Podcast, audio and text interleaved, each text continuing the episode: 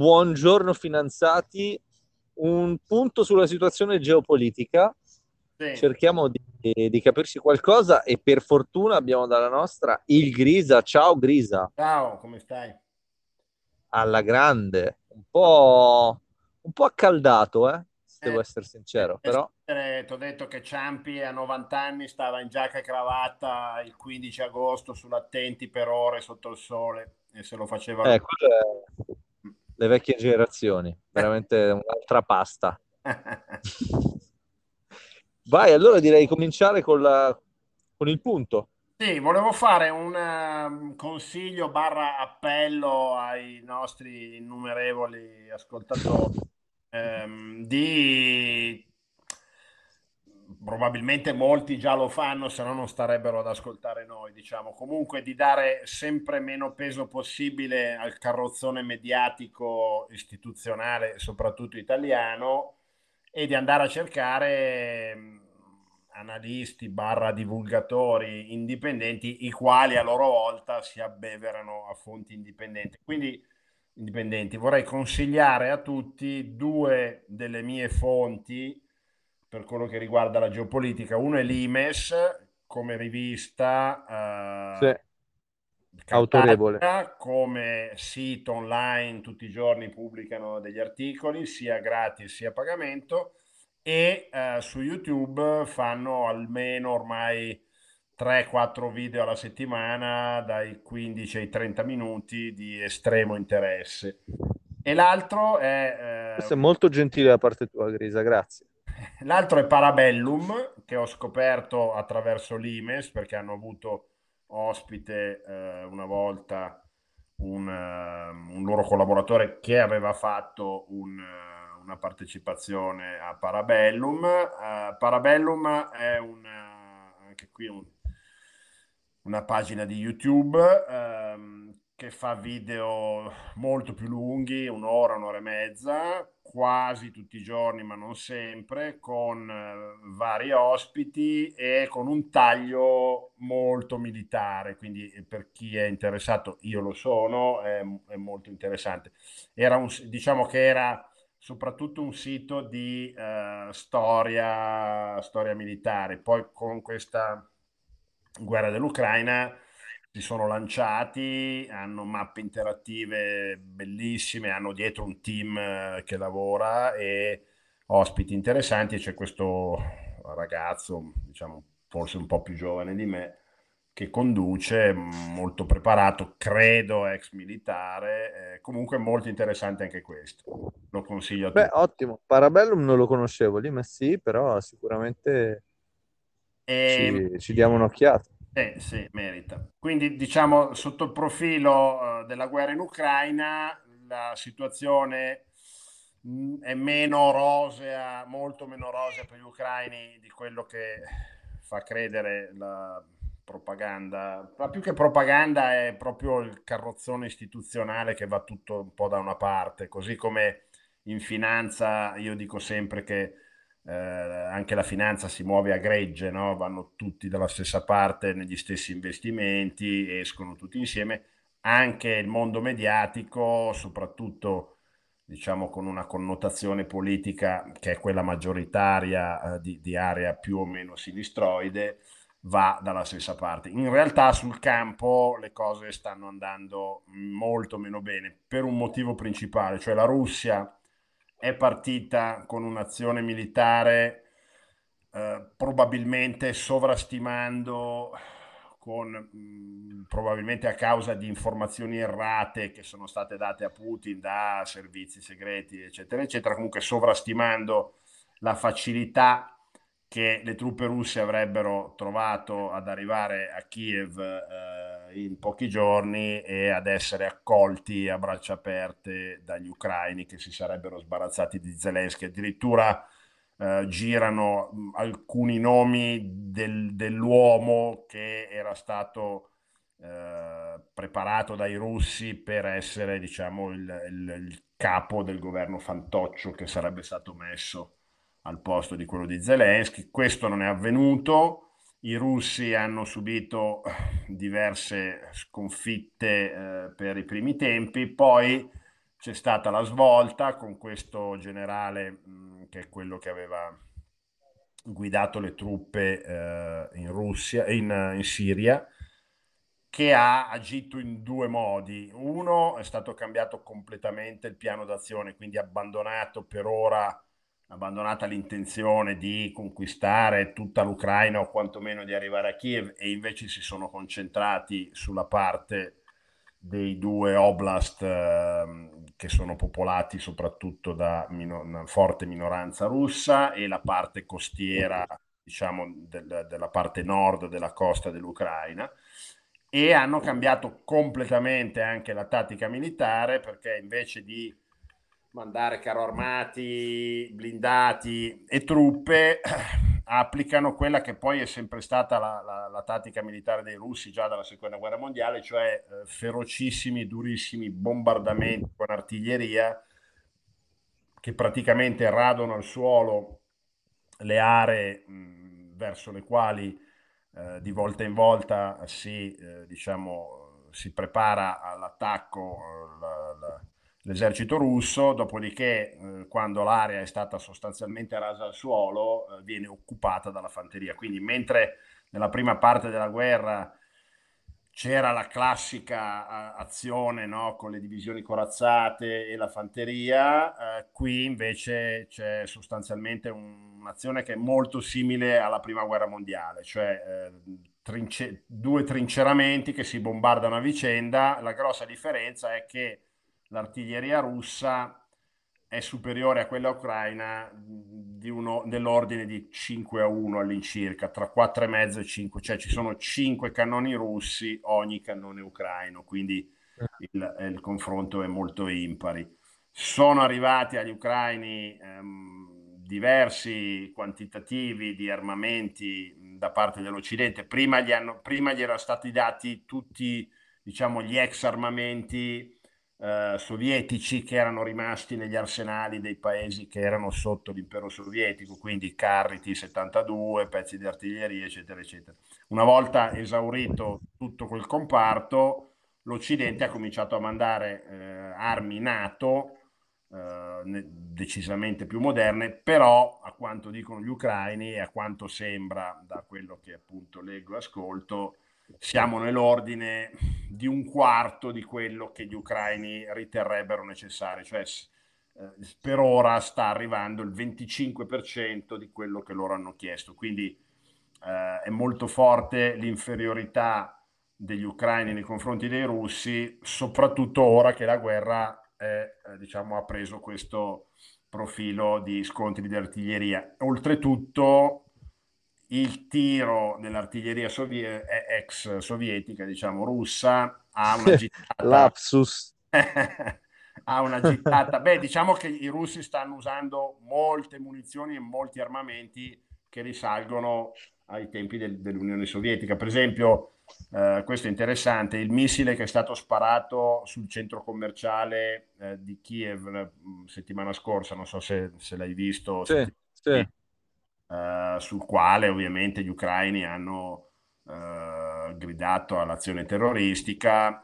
Secondo diciamo, queste, queste fonti che io seguo, è molto probabile che si sia trattato di un errore perché il missile che è stato sparato è un missile navale ed è del 1968. Ha un, una, una guida radar per raggiungere l'obiettivo, ma sulla base tra l'altro di studi eh, russi eh, che questo di Parabellum eh, si è letto e ha, raccontato, la, il margine di, eh, di, successo di questo missile, cioè di colpire l'obiettivo, è del 60%, quindi praticamente uno su due sbaglia obiettivo e il raggio è di 5 km di errore, quindi...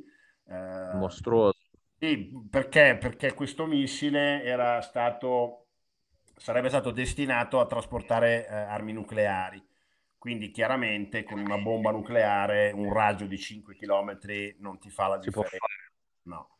Ecco. E, ehm, quindi questa è la situazione. Le armi che stanno arrivando sono pezzi di artiglieria e i lanciamissili che sono molto apprezzati, ma sono in numero molto limitato e oltretutto ovviamente gli ucraini non hanno l'addestramento eh, necessario a usare questo tipo di eh, armi. Eh, questo addestramento viene dato, viene, viene fatto in Germania e in Polonia in queste settimane però chiaramente eh, nel frattempo i russi stanno dando fondo a, a decenni di... Cioè, scusa, dei, dei soldati ucraini vengono spediti in Germania e Polonia per essere formati da un punto di vista bellico? All'addestramento degli armamenti occidentali che stanno arrivando, sì, perché naturalmente loro sono stati... Eh, bisogna dire che già da tempo, dal, dal, almeno dal 2014, da quando la Russia si prese la Crimea, eh, soprattutto i britannici hanno fatto un forte lavoro di addestramento di parte delle truppe ucraine. Infatti sembra che eh, nella prima parte della guerra, che, che era molto favorevole, favorevole agli ucraini, eh, molto di questo successo sia stato proprio dovuto a queste azioni, queste imboscate eh, degli ucraini alle colonne russe eh, sotto addestramento delle truppe speciali inglesi, no? I, i, famosi SAS.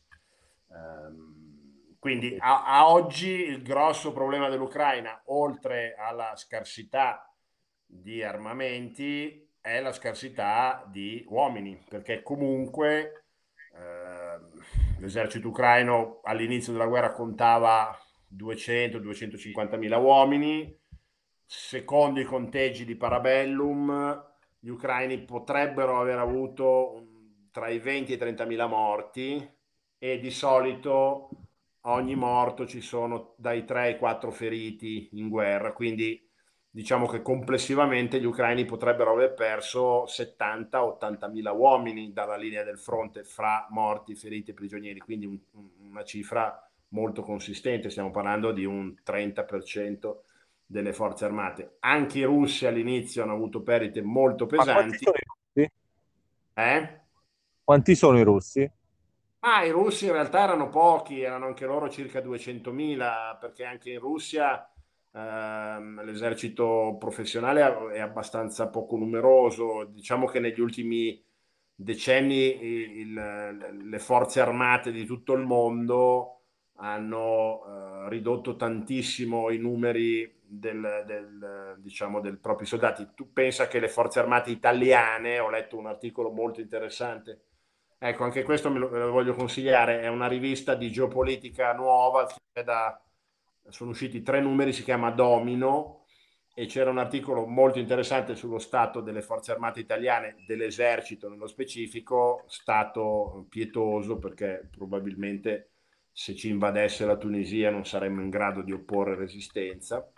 Uh, le, le, truppe del, dell'esercito, quindi non marina e aviazione, ma solo esercito, sono di 40.000 uomini in Italia, quindi numero irrisorio. È come il mio condominio.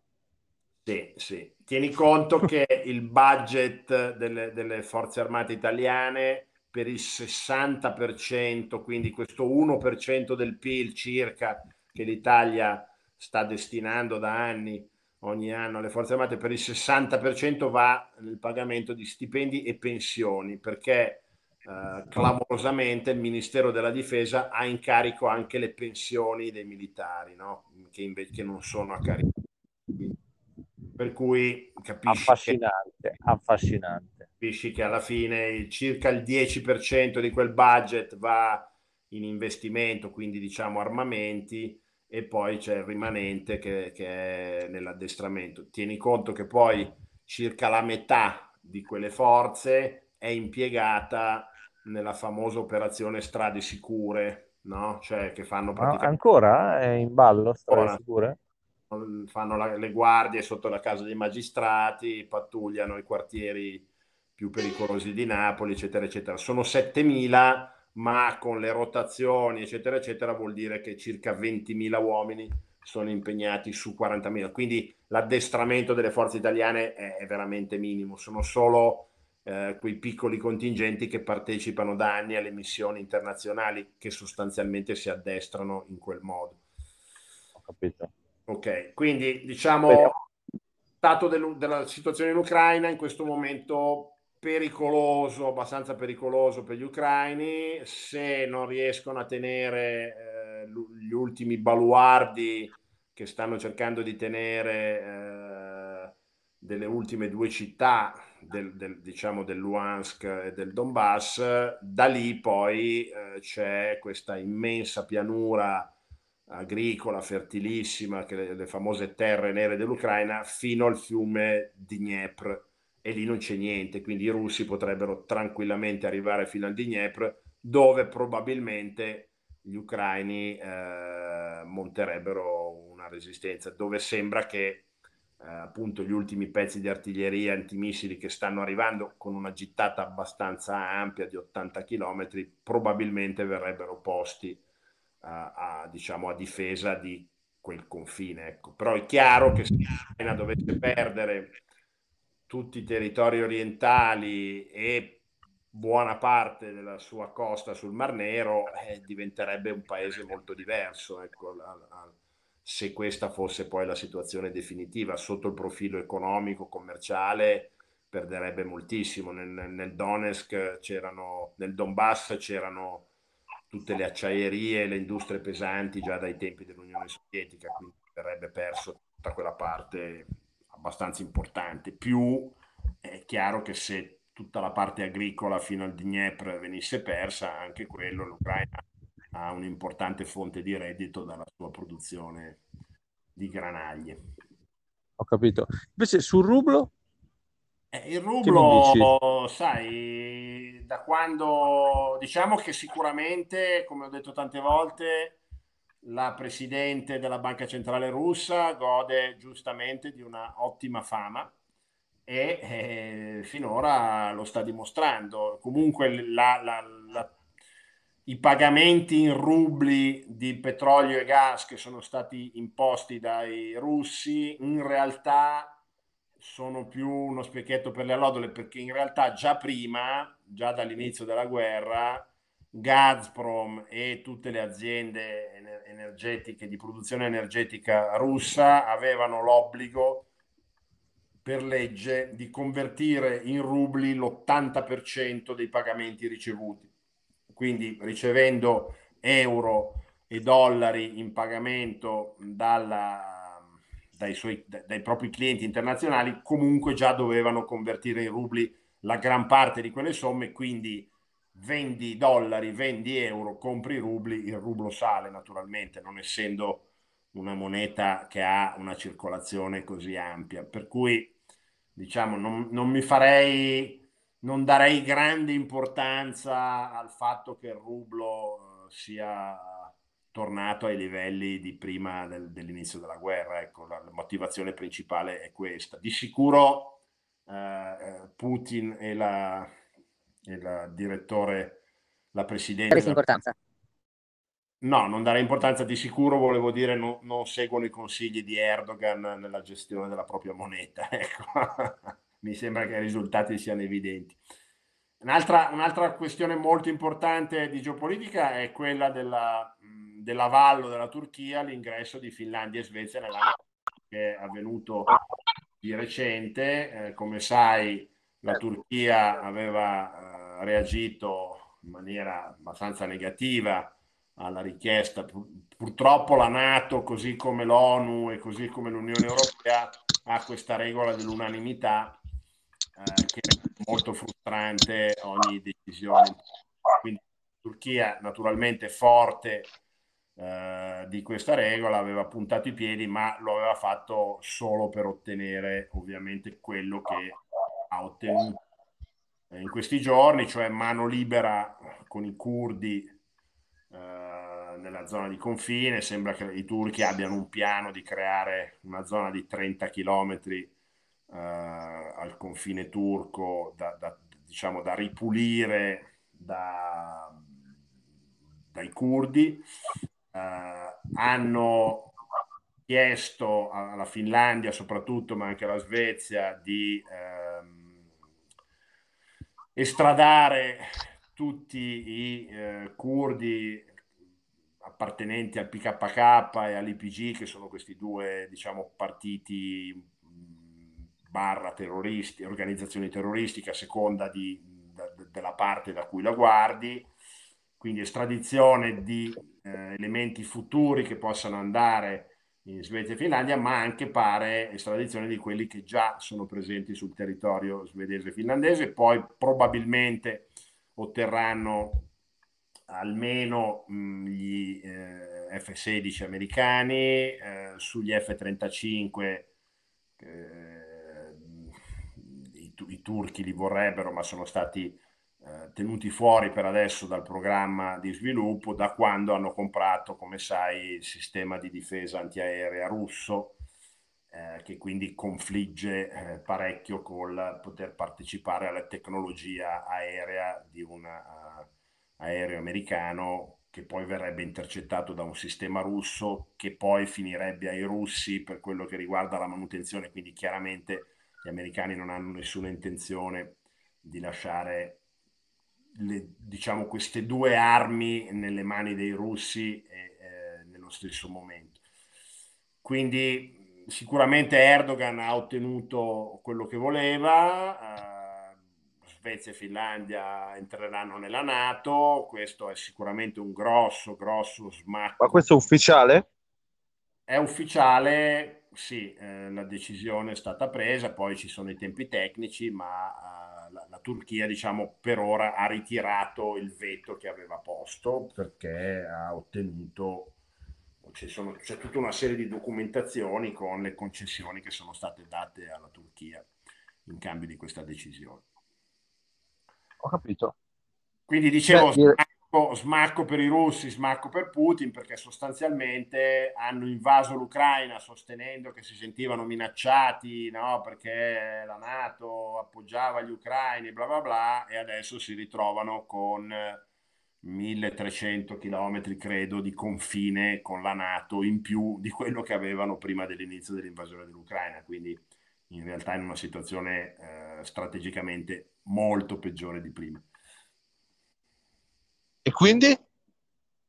E quindi vediamo che... Cioè, quindi come si risolve questo tema? Prima le munizioni sostanzialmente, no? Chi, chi, finisce prima i quattrini, eccetera, eccetera. Qui adesso uh, io prevedo uh, per questo autunno-inverno un forte inasprimento della questione energetica ed economica, soprattutto per quello che riguarda l'Europa eh, non so se hai visto, ma la Germania ha annunciato di essere nella fase 2 della situazione di emergenza energetica, una fase fatta di tre punti. Eh, la fase 2 è l'allarme, la fase 3 prevede il razionamento eh, dell'energia.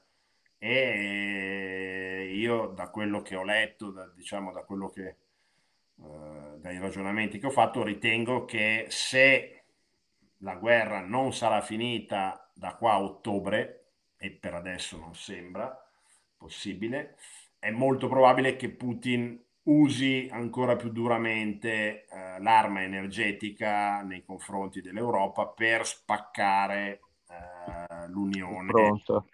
fronte certo.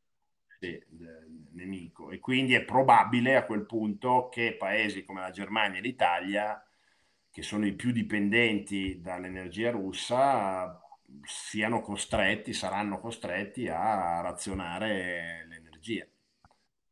Quindi, o venire a patti.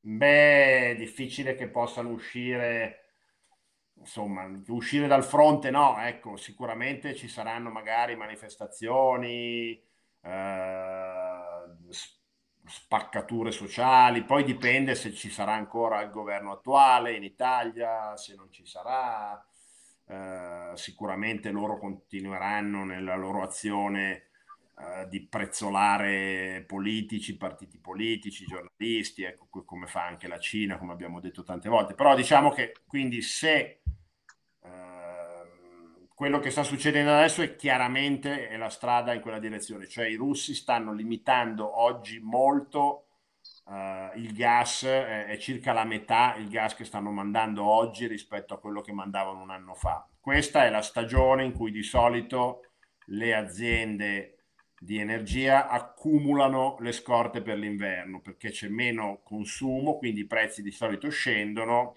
e le aziende comprano per avere nell'inverno. Al momento le scorte sono di circa il 50% di, rispetto al pieno, diciamo. E però la Russia sta mandando poco gas, i prezzi sono alle stelle, continuano a essere altissimi e quindi le società di energia fanno molta fatica a comprare oggi spot a questi prezzi alti e ad accumulare le scorte. Quindi poi se avremo un autunno-inverno più o meno freddo, quello cambierà molto la situazione.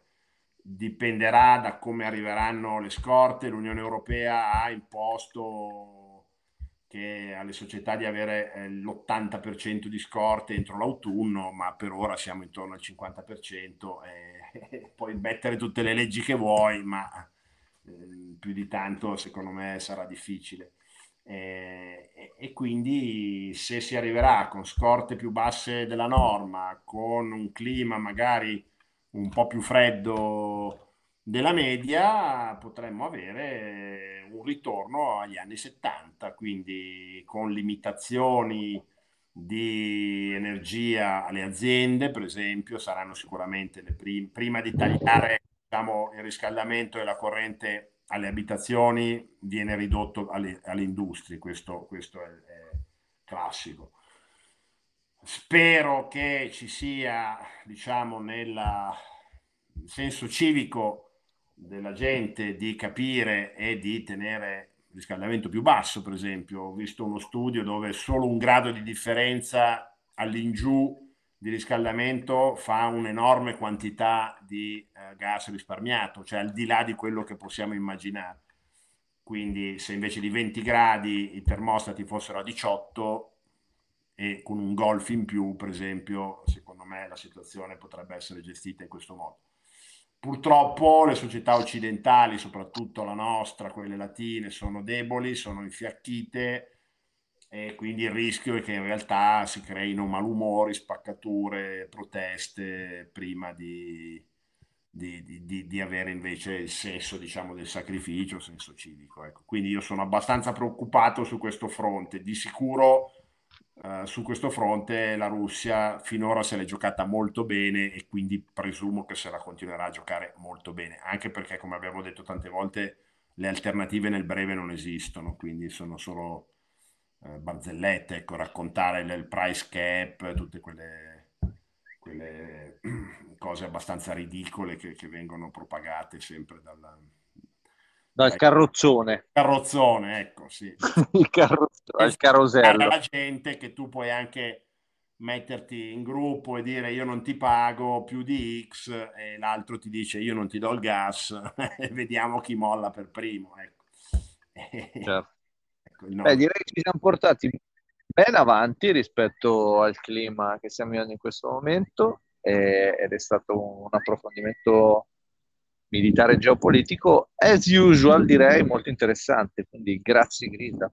Grazie a te per la pazienza. Grazie a tutti i finanziati ci risentiamo su queste onde radio. Ciao. Ciao ciao ciao. Grazie ciao.